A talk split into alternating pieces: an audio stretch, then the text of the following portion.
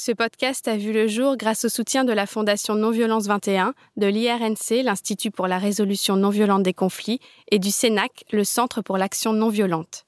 Toutes ces ONG, aux moyens fort modestes, luttent au quotidien pour faire connaître et vivre la non-violence. Je vous invite à les découvrir et à leur donner plus de moyens si vous le souhaitez.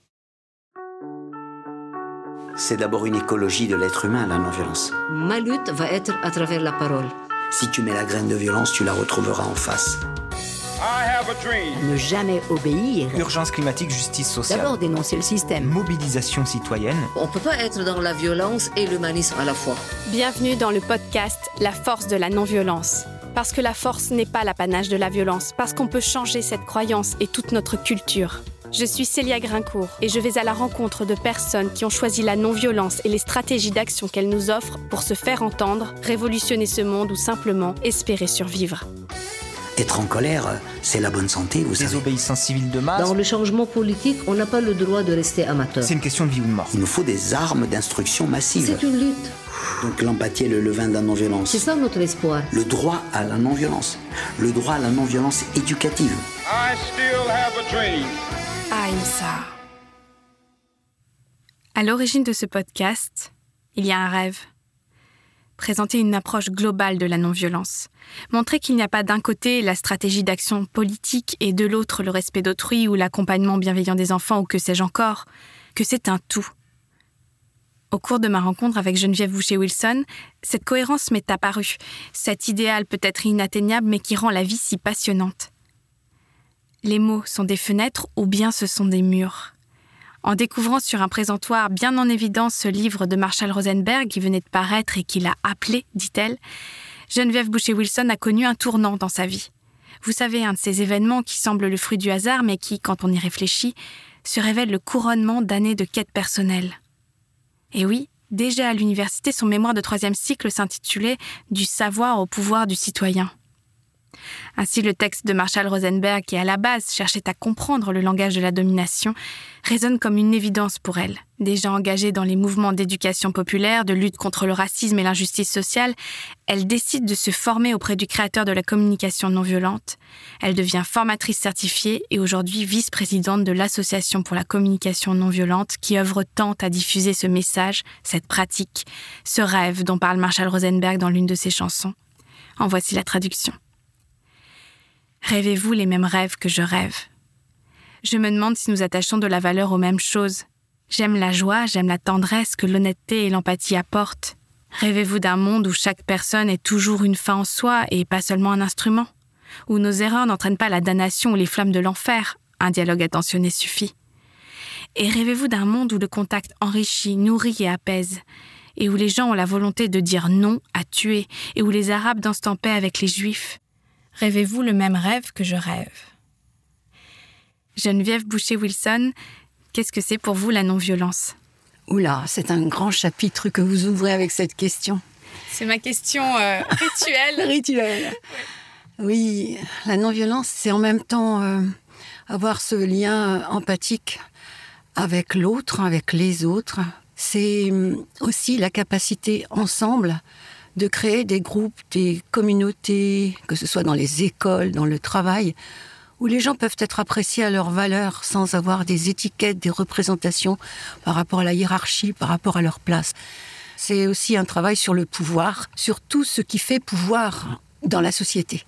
C'est-à-dire les représentations autour de ma place, de la place de l'autre. C'est vraiment le sens que ça a pour moi d'être là avec vous, euh, Célia. C'est parce que j'aime bien l'idée de questionner ce qui sont mes croyances autour de la non-violence. Pourquoi je crois que la non-violence a un pouvoir pour rendre ce monde plus juste, plus équitable, plus chaleureux, plus amoureux? Alors comment avez-vous rencontré la non-violence Si j'ai bien compris, c'est à travers la communication non violente Oui, mais alors quand vous me posez cette question, j'ai l'impression oh, que c'était pas le commencement en définitive de ma recherche. Je l'ai rencontré parce que ça s'imposait c'était évident. C'est comme si, euh, quand j'ai lu le, livre de Marshall en 99, quand il est paru, et euh, je l'ai pris, je l'ai lu en une journée ou deux jours, et c'était mon chemin pour rencontrer la communication non violente. Mais j'ai été nourrie depuis toute petite par quelque chose qui était nécessaire pour moi, la justice dans le monde, la croyance que chacun était équivalent, que chacun était en même temps vraiment différent mais équivalent. Je me souviens d'avoir été une petite fille qui m'endormait. Euh, J'essayais de m'endormir et je faisais des rêves éveillés. Et l'idée, c'était vraiment que j'étais très, très, très puissante. J'avais beaucoup, beaucoup d'argent quand je serais grande. Et je voulais euh, permettre à chacun d'avoir un métier, de se créer soi-même. Et donc, c'était mon rêve de petite fille. Et j'adorais, la nuit, le soir, quand je m'endormais, me rebrancher à ce rêve.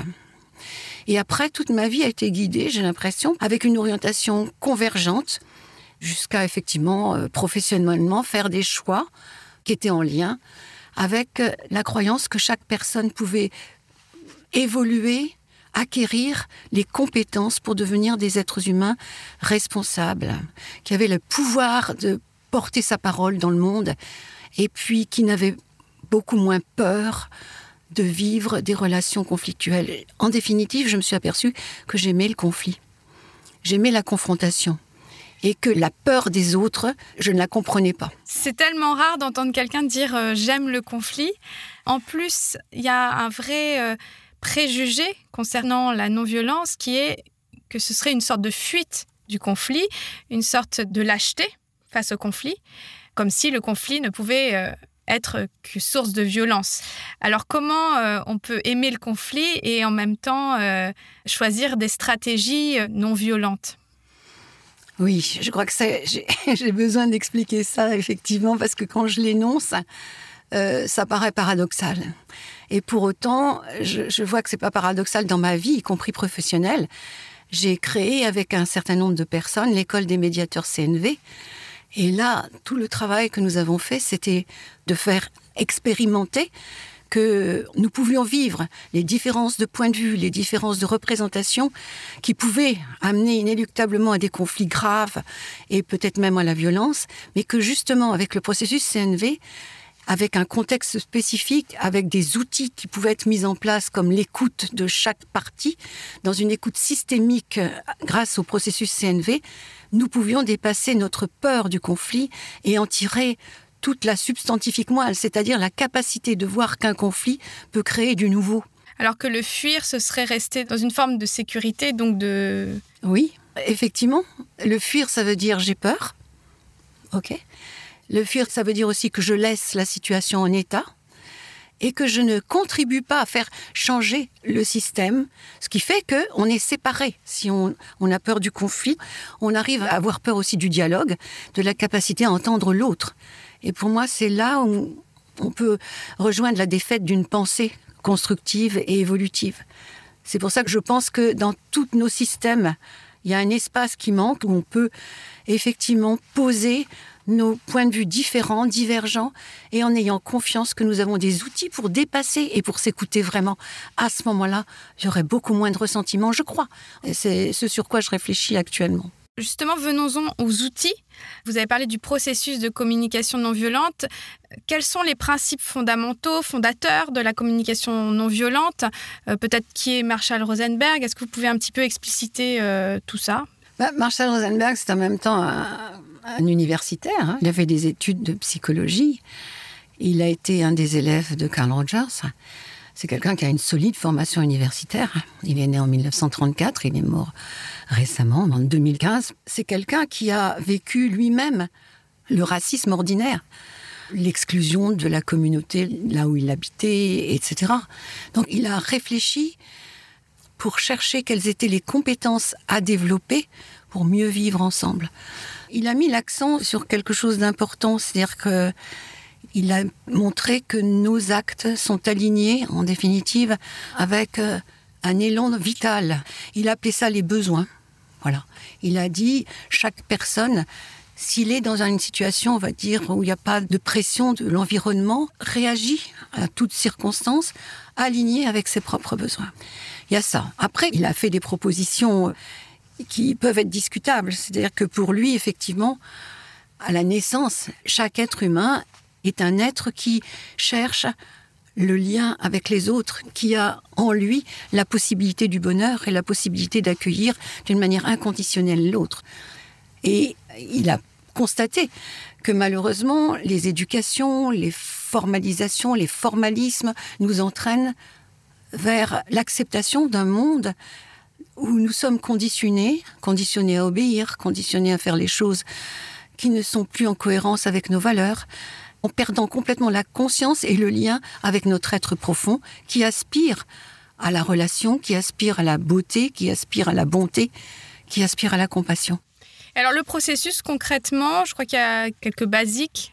Oui, il a mis l'accent sur le fait que il y a une juxtaposition entre les faits et puis immédiatement les sentiments, les émotions qui sont stimulés par ces actions, ces actes des autres.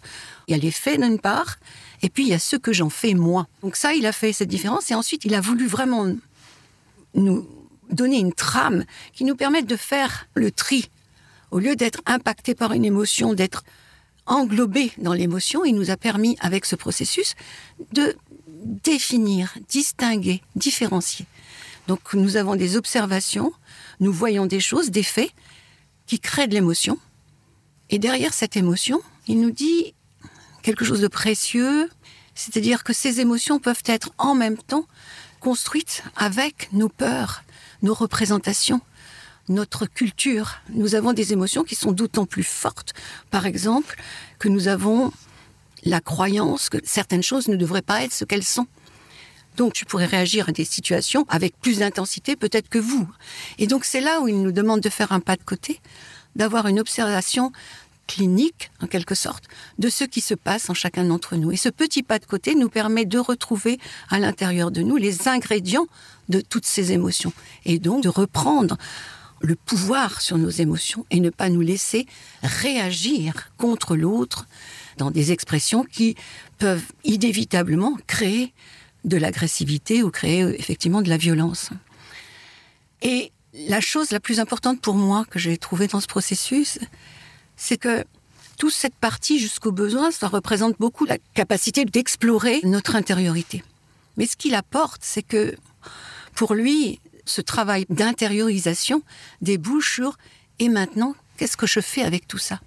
Je peux choisir de me retourner vers l'autre, d'avoir des réactions, d'être agressif jusque peut-être euh, passage à l'acte, ou bien je vais être dans une capacité à chercher quel est l'acte, le premier acte que je peux mettre en œuvre pour retrouver plus de sérénité et rencontrer l'autre. Mais c'est très exigeant quand même parce que observer, on est très peu capable de le faire en fait. Tous nos mots sont presque imbibés de jugement. Ça demande une telle déconstruction de tous nos conditionnements, de tout un langage appris et donc intégré de manière inconsciente. Vous avez écrit un livre, La communication non violente, avec Pascal Molo. Donc j'ai relu encore euh, ces besoins fondamentaux et le fait qu'on choisit des stratégies différentes pour y répondre. Et c'est ça qui crée le conflit. Mais tout le vocabulaire et tous les besoins que vous citez à la fin, quand on est dans l'émotion, mais moi, ça, je ne sais pas du tout quel besoin j'ai derrière. Alors, comment faire dans notre société où, en fait, la communication non violente reste quand même peu accessible? C'est-à-dire qu'il faut se former, il faut payer et en plus, il faut pratiquer. Parce que je ne pense pas qu'un week-end de formation de deux jours dans ta vie va te permettre d'intégrer ça. Et c'est quelque chose qui serait pourtant tellement précieux pour la société. Je vois que vous avez quand même beaucoup de conscience de ce que c'est ce processus. Mais tous les, formateurs certifiés en communication non violente qui œuvrent dans tous les lieux, hein, que ce soit l'école, les entreprises, la prison, euh, et j'honore tout ce travail, adaptent le processus en fonction du public, des enseignants, mais avec la même rigueur que vous soulevez, c'est-à-dire c'est compliqué et comment simplifier l'accès et comment faire en sorte que cette mise en œuvre devienne ce nouveau réflexe, puisque comme vous dites, nous avons été construits et nous sommes effectivement en pleine déconstruction de nos représentations, de notre éducation, et c'est un grand mouvement de fond qui est très difficile. Mais en revanche, c'est qu'on a trouvé à quel point ça pouvait être important on a presque une addiction à vouloir y arriver. Voilà. C'est très dangereux même cette addiction parce que quelquefois le processus CNV devient une espèce de, de perfection d'idéal et ça peut tomber, on peut tomber encore dans d'autres pièges. Mais c'est vrai que c'est un processus qui nous demande d'expérimenter. La CNV pour moi, c'est comment je vis. Je vais intégrer, même avec le silence, la qualité du processus dans cette nécessité d'écouter tout ce que j'entends, qui peut-être est douloureux pour moi, et de voir que l'autre est en train juste d'exprimer des choses qui représentent son monde, c'est-à-dire au-delà d'une grille qui nous permet de nous raccrocher au processus, observation, sentiments, besoins de monde. Je ne prétends pas avoir du pouvoir sur l'autre. Donc il y a le principe de l'empathie, mais il y a le principe aussi de ici et maintenant, c'est-à-dire je ne vais pas m'occuper de ce que nous avons fait avant, même si les tragédies, la violence peut être ancrée euh, dans la succession des générations, par exemple entre des peuples, entre les familles, etc. Je vais m'occuper de ce qui se passe dans le ici maintenant. Maintenant, qu'est-ce qu'on veut faire pour plus tard?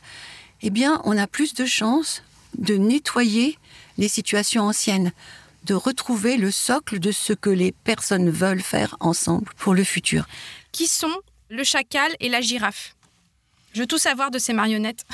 oui, quelle curiosité. Puis on a, nous avons rajouté euh, dans notre pratique aussi un autre animal, c'est la tortue. Parce que le ping-pong habituel de notre réactivité s'apparente à la vitesse. Et nous nous sommes aperçus que pour éviter de dériver dans l'émotionnel qui peut nous entraîner à faire, à dire des choses qui ne sont pas en réalité alignées avec nos propres valeurs, eh bien on a besoin d'un centrage, on a besoin de prendre un petit temps. Donc, nous avons la tortue, mais nous avons effectivement le chacal et la girafe. Mais le chacal, en définitive, c'est juste euh, la façon de parler ordinaire. C'est un peu pour illustrer. Les deux marionnettes nous permettent de donner plus de clarté à notre processus. Et en même temps, je sais qu'on peut tomber dans la caricature, c'est-à-dire penser que le chacal c'est mal et la girafe c'est bien, ça voudrait dire qu'on nourrit encore la séparation entre le bien et le mal. Vraiment, en communication non violente, nous savons cohabitent le chacal et la girafe en chacun d'entre nous. Le chacal, c'est la façon dont nous avons été nourris de toute notre éducation et les conditionnements de la société. Donc, euh, dans cette forme de communication, on entend tout ce qui représente les obligations, les jugements, la séparation, c'est bien, c'est mal, etc. Donc les étiquettes. Ce chacal, c'est il faut, on doit, je dois. On peut pas faire autrement. Tout ce qui ne nous met pas en lien avec notre responsabilité individuelle, mais avec l'empreinte de conditionnement. Et alors la girafe? Et la girafe, eh bien, c'est une interprète de ce qui se passe. Mais cette girafe, elle comprend justement que derrière chaque expression, il faut que tu fasses ça. Si la maman dit à son enfant de voilà de ranger sa chambre, la maman est en train de parler d'elle, c'est-à-dire elle est fatiguée, elle aimerait que, par exemple, que la chambre soit propre, saine, elle est soucieuse de la santé de ses enfants, par exemple. Et donc cette girafe, elle sait traduire il faut avec d'autres mots. Derrière chaque expression, y compris les expressions de joie, où les gens sont contents, ils sont vivifiés, énergétisés, eh bien c'est parce que leurs besoins, nos besoins en tant qu'êtres humains, sont nourris. Et nous savons faire cette expérience-là. Donc tout à l'heure, vous disiez, mais comment faire pour se mettre en lien avec même la conscience du besoin? Pour nous, c'est assez simple. Déjà, on définit, quand on va pas bien, c'est que nos besoins, quels qu'ils soient, sont pas comblés. Ça va pas, quoi. Mais quand nous nous sentons heureux, là, on pourrait avoir peut-être la capacité de se mettre en lien avec mais pourquoi je me sens si pétillante? Si je suis avec mes enfants, ça peut être le lien, le contact, l'affection, la tendresse, la, complicité, ça peut être tous ces besoins, et ça fait de la joie à l'intérieur. Donc, à partir de ce principe-là, on sait simplement qu'il y a quelque chose qui va pas, il y a quelque chose qui vraiment est comblé. Et pour aller plus loin, bien sûr, on a besoin de savoir qu'est-ce qui va pas, quel est le besoin, pour se mettre en route vers quelque chose qui va aller mieux. Et c'est là où nous avons de la responsabilité, sans attendre que les autres répondent euh, d'une manière spontanée à nos attentes. Non, Marshall nous dit, ah, pour répondre à vos attentes, pour espérer une vie plus belle, eh bien, il va falloir peut-être retrousser ses manches et aller soi-même faire des demandes à soi, peut-être, avec euh, tendresse pour changer la façon de faire, et peut-être euh, aussi aller dans le monde et voir comment je peux me sentir de nouveau en harmonie avec ce qui est si important pour moi. Je vais vous lire un texte que peut-être euh, vous reconnaîtrez sur l'empathie. Ce ne sont pas les botanistes qui connaissent le mieux les fleurs, ni les psychologues qui comprennent le mieux les âmes, c'est le cœur. C'est le plus puissant organe de connaissance et c'est une connaissance qui se Je fait. pense que c'est Christian Bobin. oui. C'est le plus puissant organe de connaissance et c'est une connaissance qui se fait sans aucune préméditation, comme si ce n'était plus nous qui faisions attention à l'autre, comme s'il n'y avait plus qu'une attention pure et bienveillante fondée sur la connaissance de notre mortalité commune. Toute sagesse qui vient dans le carcan d'une méthode est dépassée par le cœur. Dans l'empathie, on peut prendre soin d'autrui comme jamais il ne prendra soin de lui-même, par une attention tendue comme un ray de lumière, mais il n'y a aucune emprise psychique sur lui c'est l'art double de la plus grande proximité et de la distance sacrée. Donc en effet, c'est Christian Bobin. Je vous ai entendu euh, dans une conférence citer juste le mot distance sacrée, donc j'ai recherché. Je suis très touchée que vous ayez ce texte,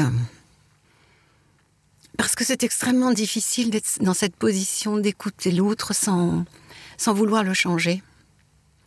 Je veux dire, l'autre est une terre inconnue et toute prétention de vouloir euh, connaître son chemin, y compris pour moi quelquefois d'essayer de comprendre ses besoins ou de les proposer.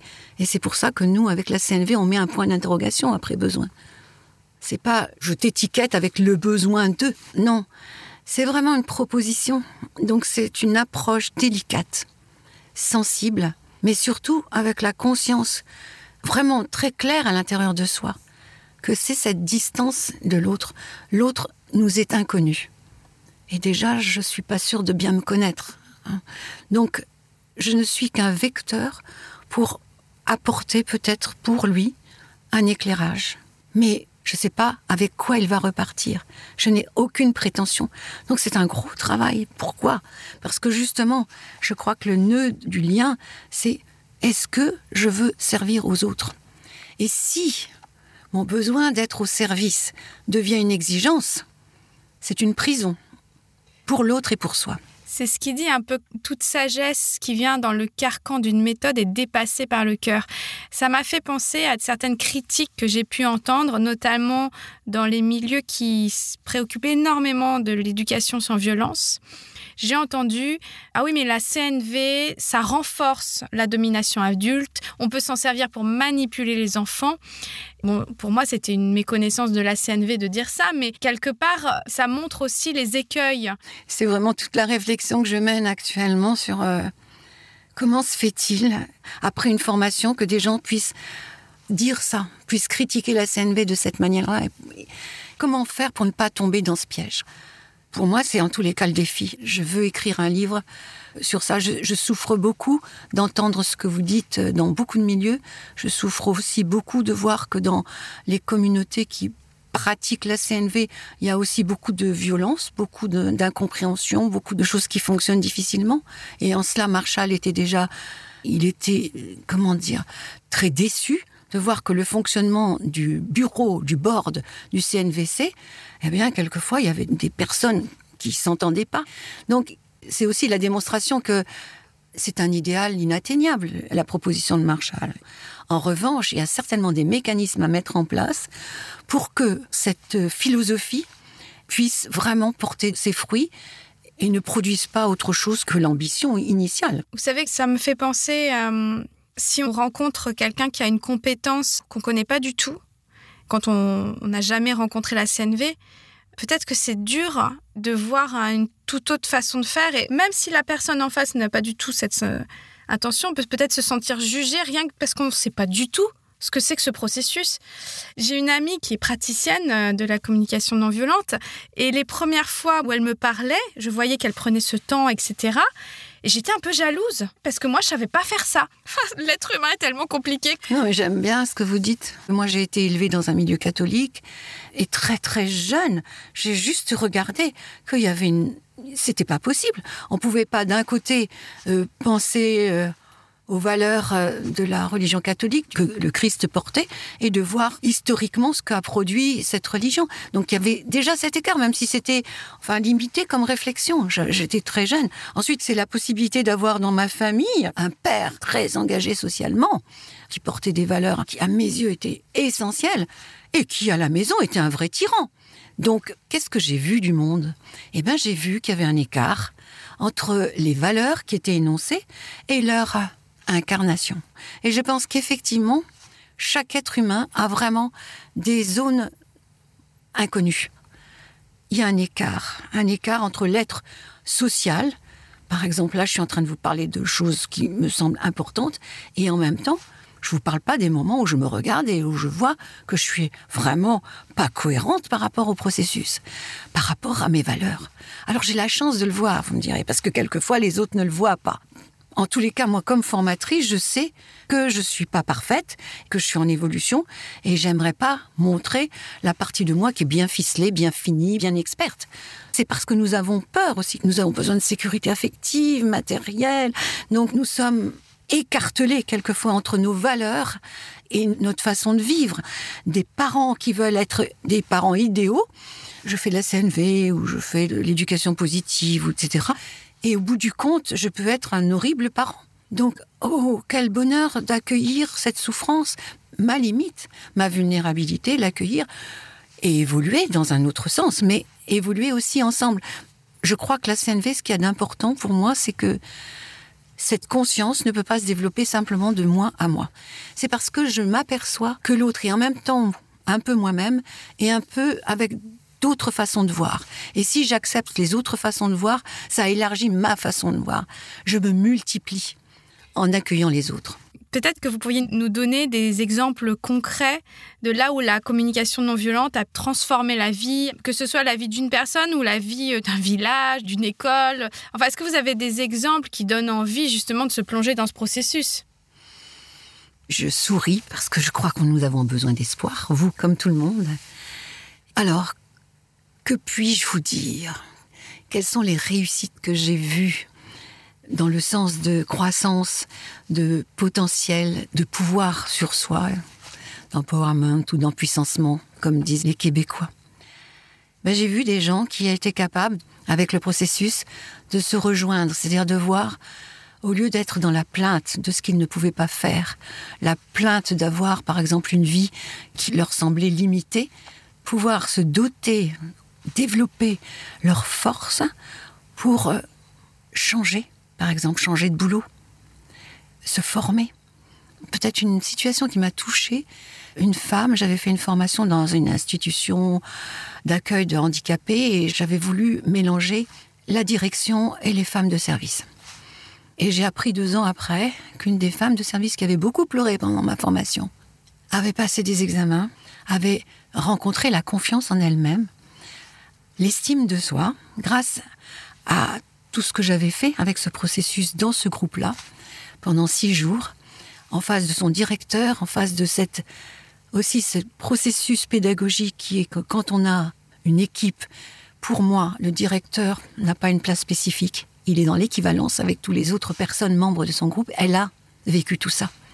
Je veux dire que le processus n'est pas seulement OSBD, c'est la façon aussi de le partager qui est importante. OSBD, observation, sentiment, sentiment. besoin et demande. C'est la structure euh, définie par Marshall. Je pourrais vous donner d'autres exemples. Collectivement, la CNV a imprégné les processus d'animation de groupe, de gouvernance, comme les groupes colibri, par exemple. Comme euh, la charte de l'habitat partagé a été inspirée aussi par la communication non violente et par un autre outil qui est la sociocratie auquel je suis formée aussi, et qui était pour Marshall, comme pour nous, la communauté CNV, une façon de croiser la capacité de développer des compétences relationnelles avec une capacité de développer des compétences collectives pour travailler sur la coopération. Et aussi, je vous ai entendu parler, je ne sais plus dans quelle euh, interview, d'une ville où tout a été mis en place pour le bien-être des enfants. Oui, c'est une ville à côté de Lille. À Cambrai, voilà. Et effectivement, depuis 20 ans, euh, des formateurs ont été invités régulièrement pour former tous les travailleurs sociaux. Au démarrage, c'est une petite expérience qui a été portée par euh, une des formatrices de notre réseau, euh, qui a commencé avec euh, certains responsables de l'enfance et progressivement, les institutions ont réfléchi à comment faire pour qu'une ville soit une ville accueillante pour les enfants. Et j'ai pu voir ce que faisait le travail. Il y avait une telle conscience qui permettait de développer un accueil des enfants basé sur la confiance, la liberté, la créativité des enfants et en même temps former les parents.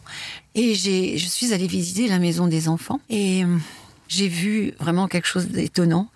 Deux personnalités de parents différents. C'est des petits-enfants. hein. Ils avaient 18 mois et 16 mois. La petite fille le petit garçon. Il y avait la maman avec la petite fille qui regardait sa petite fille monter sur une poutre et qui était à côté, mais qui ne faisait pas la place de la petite fille. Elle était juste en train de soutenir l'évolution de cet enfant, pas à pas. La petite fille ne craignait rien, tout était conçu pour accueillir à la chute d'un enfant, il n'y avait pas de problème. Dans le deuxième cas, la grand-mère, qui accompagnait son petit-fils, je crois, et elle voit l'enfant monter sur le toboggan à l'envers. Elle lui dit Non, c'est pas comme ça. Et à ce moment-là, il y a une éducatrice qui est venue l'accompagner. Et je crois que la, grand-mère a, a appris autant parce que l'enfant était, il était juste dans sa créativité, il inventait un chemin nouveau pour lui. Et elle a compris quelque chose. Et c'est là où j'ai vu euh, la puissance de ces lieux de partage, d'accompagnement, de l'enfant, de la parentalité, du regard. Et j'ai vu aussi que dès 18 mois, dès 20 mois, on peut être conditionné à savoir qu'il y a une bonne façon de monter sur un toboggan et il y a une mauvaise façon de monter sur un toboggan. Je me suis aperçue que les conditionnements, ça se fabriquait très très tôt et toujours avec de bonnes intentions. Cette grand-mère, elle était parfaite. Elle était juste, peut-être pas adaptée à notre vision de l'enfant maintenant, c'est-à-dire à la capacité effectivement de l'exploration. Euh, il y avait des conditions extraordinaires dans cette mairie parce que j'ai rencontré le maire aussi et j'ai vu qu'il y a une, une des conditions pour que les situations, on va dire, s'ancrent dans les territoires, il faut de la pérennité. Et dans tous les programmes où il y a de la pérennité, où les élus ne changent pas euh, régulièrement parce qu'il y a des élections, que les élus, euh, on va dire, prennent en compte les programmes précédents quand ils apportent véritablement un bénéfice, eh bien, il y a continuité, c'est bon pour euh, la collectivité. Mais c'est pareil dans d'autres organisations. Plein d'autres exemples qui pourraient aussi répondre à votre question, c'est-à-dire dans les établissements scolaires, il peut y avoir des professionnels, des directeurs d'établissements, quels qu'ils soient, qui peuvent mettre en place vraiment des processus de communication, des, des lieux où il va y avoir du, on va dire, de la régulation des conflits, des cercles de parole, etc. Il suffit qu'il y ait un changement de direction. Il suffit qu'il y ait un, changement dans les ministères pour qu'effectivement, il y ait discontinuité, on va dire, des projets. Et toute la différence dans un établissement où il y a un projet et un établissement où il y a simplement une expérience d'un professeur, c'est que quand il y a le projet, il va y avoir la communauté éducative qui va s'enrichir de toutes les expériences des uns et des autres. Est-ce que la communication non violente a un rôle à jouer sur le plan politique, dans l'organisation du pouvoir dans la société? Et plus spécifiquement, comment elle peut s'intégrer dans les milieux militants où l'action doit primer? Et où pourtant, quand on défend la justice, il faut une certaine cohérence, qu'il n'y a pas toujours Écoutez, euh, là, tout de suite, j'ai en- j'ai envie de vous parler de Nathalie Achard, qui est une personne qui a été formée à l'école des médiateurs et qui a écrit un ouvrage qui est passionnant, justement. C'est à quel point les ONG aussi, euh, les personnels des ONG ont besoin de soutien. C'est vrai que dans toutes les structures qui mettent en œuvre dans leur programme des valeurs, il y a effectivement la question de savoir comment nous agissons. Quand notre idéal ne peut pas se mettre en œuvre, il y a de la souffrance et inévitablement de la violence. Donc c'est la première chose qui est essentielle pour les équipes qui travaillent dans les ONG ou dans toute euh, association qui porte un rêve pour la société, c'est d'abord le constat tragique que dans les équipes, il y a des pressions, des tensions, de la violence dans les équipes, et on n'est pas à l'abri de ça. Et pourquoi? C'est parce que notre rêve ne se concrétise pas rapidement et qu'il faut naviguer entre pessimisme et optimisme. Voilà la fameuse phrase de Gramsci. Moi, je sais que c'est un conflit intérieur pour moi, en tous les cas. Il y a quelque chose que je pense nécessaire de mettre en œuvre, c'est d'avoir systématiquement la capacité de se re-questionner. D'abord, ce que nous faisons, est-ce que nous pouvons le célébrer suffisamment? Être joyeux de ce que nous faisons déjà. Hein, c'est ce qu'on appelle célébrer en communication non violente. C'est-à-dire reconnaître déjà tout l'investissement des uns et des autres. Reconnaître, par exemple, que vous contribuez, vous, avec votre émission, euh, d'une certaine manière, à la culture de la non-violence. Parce que vous, vous donnez la possibilité d'entendre des témoignages et de donner de l'espoir. Et de la même façon, de pouvoir faire des évaluations, de se donner des feedbacks sur ce qui va, ce qui ne va pas. Est-ce qu'on peut se dire, mince, la dernière fois quand on a pris cette décision de cette manière-là, est-ce qu'on peut regarder que c'était pas vraiment cohérent avec ce qu'on voulait faire réellement? Est-ce que par exemple, quand on exclut quelqu'un d'un groupe, est-ce que c'est en lien avec cette question de l'empathie, de l'accueil inconditionnel? Est-ce qu'on peut pas continuer à accueillir l'autre et se séparer dans ce cas-là avec une commune volonté? Voilà, c'est un peu aussi la possibilité de faire des divorces qui soient pas des divorces de conflit entre un- quelqu'un qui est marié ou deux compagnons de vie qui veulent se séparer. Est-ce qu'on peut juste se séparer en prenant en considération que l'autre a de la valeur, que l'autre a aussi des motifs, des motivations, etc. Apprendre de cette situation. Et là, j'introduis quelque chose qui est qu'effectivement nos communautés d'appartenance sont en même temps des communautés d'apprentissage, de croissance. Toute expression est entendable si on ne la prend pas contre soi. Et ça, c'est possible avec le processus CNV. Je suis contente parce que la communication non violente, souvent, est vue juste d'un point de vue du bien-être individuel. Et là, on parle vraiment de comment elle peut infuser dans la société. Ça me fait penser à cette citation que vous m'avez euh, envoyée, que je vais lire, de Marshall Rosenberg. J'aimerais que nous instaurions la paix à trois niveaux et que chacun de nous sache comment le faire. D'abord en nous, c'est de savoir comment nous pouvons être en paix avec nous-mêmes quand nous sommes loin d'être parfaits, par exemple. Comment apprendre de nos limites sans blâmer ni nous punir. Si nous ne pouvons pas faire cela, je ne suis pas trop optimiste quant à la manière dont nous allons établir des relations pacifiques dans le monde. Deuxièmement, entre les gens. La formation en communication non violente montre aux gens comment créer la paix en eux-mêmes et en même temps comment créer des liens avec d'autres personnes qui permettent au don de compassion de se produire naturellement. Et troisièmement, dans nos systèmes sociaux, pour regarder les structures que nous avons créées, les structures gouvernementales et d'autres structures, et pour voir si elles soutiennent les connexions pacifiques entre nous, et sinon, pour transformer ces structures. C'est un vrai projet de société, la communication non violente, finalement. Écoutez, moi j'ai été touchée euh, par Marshall justement à cet endroit-là. Quand j'ai lu ce livre, effectivement, j'étais en train de travailler sur un projet de lutte contre la discrimination raciale dans le monde du travail. Et je me suis dit, mon Dieu, comme ça peut éclairer, y compris l'accompagnement pour moi des syndicats, du patronat, etc. Donc pour moi, c'est vraiment un outil de changement social, de représentation du pouvoir, bien sûr. Et je parle de représentation parce que nos représentations sont réellement intégrées dans un système de domination. Pour être des bons élèves, il faut subir un système de notation. Puisqu'on fait partie d'une élite, on sait très bien qu'on est arrivé à cet endroit-là parce que nous avons intégré les processus effectivement de domination, puisque nous étions les meilleurs. Donc la compétition, la concurrence. Donc comment se débarrasser de ça? C'est extrêmement complexe. Donc oui, pour moi, c'était important la rencontre avec la CNV parce que ça rencontrait mes engagements politiques.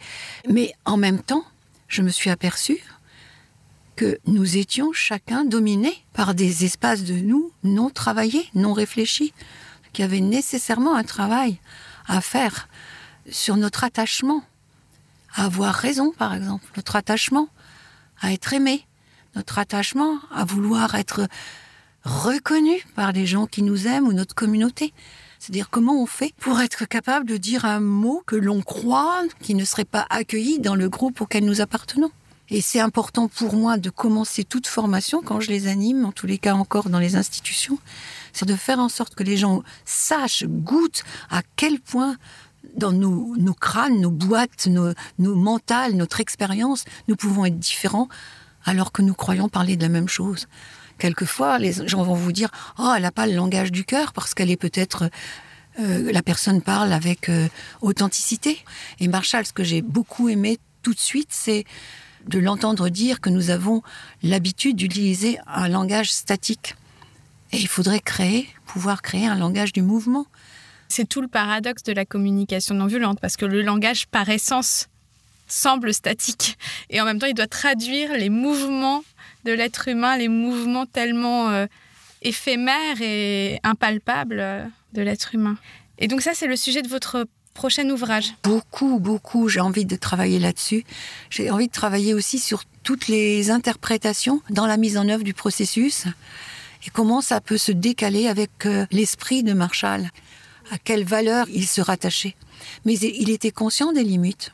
Une citation que j'aime bien aussi, c'est quand il dit que si mon processus ne sert qu'à mettre de l'huile dans les rouages des systèmes, je ne fais que conforter les systèmes. Quand euh, nous intervenons dans les structures, c'est complexe, parce qu'on ne peut pas tout de suite dire que c'est un processus émancipateur, mais ça l'est. Ça donne des outils à des gens de se regrouper, exprimer une revendication collective, être capable de défendre un point de vue qui soit entendable. Donc moi j'ai l'impression que quand j'entre dans un groupe et que je forme des personnes dans des systèmes, je les forme aussi à avoir la capacité de se lever et de vraiment réagir comme je prends ma place, j'ose dépasser mes peurs. Et je sais qu'avec le processus CNV, je peux le faire, ça sera entendable. Pour conclure, euh, un peu sur ce fil conducteur du rêve, puisqu'il y a le rêve de Marshall Rosenberg au début, et puis votre rêve de petite fille. Est-ce que vous rêvez toujours le même rêve? Quel est votre rêve actuellement, Geneviève Boucher-Wilson Je trouve que le processus CNV et Marshall Rosenberg nous a donné une inspiration qui ne demande qu'à s'incarner réellement pour qu'il devienne un puissant facteur d'évolution pour notre société. Et en même temps, j'aimerais aussi que la communication non violente ne devienne pas un processus hors sol il est complètement, pour moi, ancré dans le vivant de la société. Et, ma volonté, c'est de réellement faire en sorte de voir les systèmes de domination qui créent la violence. C'est vraiment l'injustice sociale, la difficulté à ce que les peuples puissent avoir l'accès à l'eau, l'environnement, tout ce qui est en train de détruire les écosystèmes. La communication non pour moi, ne doit pas être détaché, ne doit pas simplement parler de la relation interindividuelle ou du bien-être dans les équipes.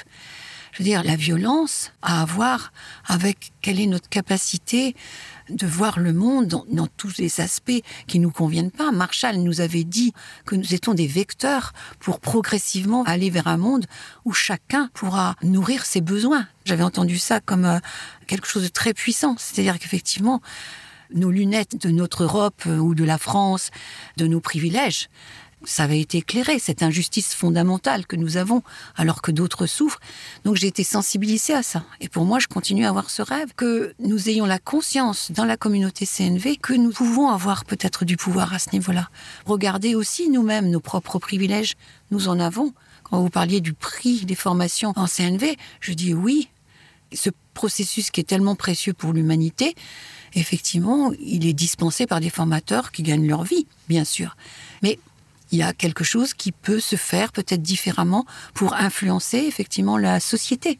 Dans les groupes de pratique en CNV, les personnes se retrouvent, ce sont des personnes qui peuvent être des facteurs d'une nouvelle façon de vivre la société autour d'eux, c'est-à-dire de diffuser cette culture de paix, se diffuser cette empathie, de diffuser l'écoute des autres et de progressivement faire en sorte qu'ils soient des témoins d'une possibilité de vivre le collectif et les relations différentes. Donc, en ça, je crois. Mais je suis en train de chercher aussi quels pourraient être des leviers pour avoir plus de simplicité dans les processus. Donc je cherche aussi les compétences pour être un être humain qui contribue à une société euh, plus accueillante et plus inclusive. Merci Geneviève Boucher-Wilson.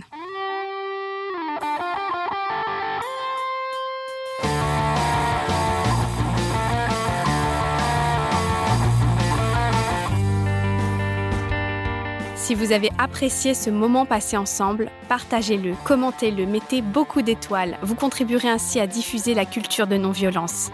Pour aller plus loin, rendez-vous sur force-nonviolence.fr ou sur les sites de mes partenaires Non-Violence 21, l'IRNC et le CENAC. Vous pouvez vous abonner à la revue Alternative Non Violente, chercher l'association, le domaine, le mouvement qui vous parle, vous former et mettre en pratique la non-violence dans votre quotidien et dans vos combats pour plus de justice dans ce monde. C'est tout ce à quoi j'aspire en créant cette émission. Je réponds avec joie sur les réseaux sociaux et la chaîne YouTube La Force de la Non-Violence. À très bientôt. Aïmsa. Bye.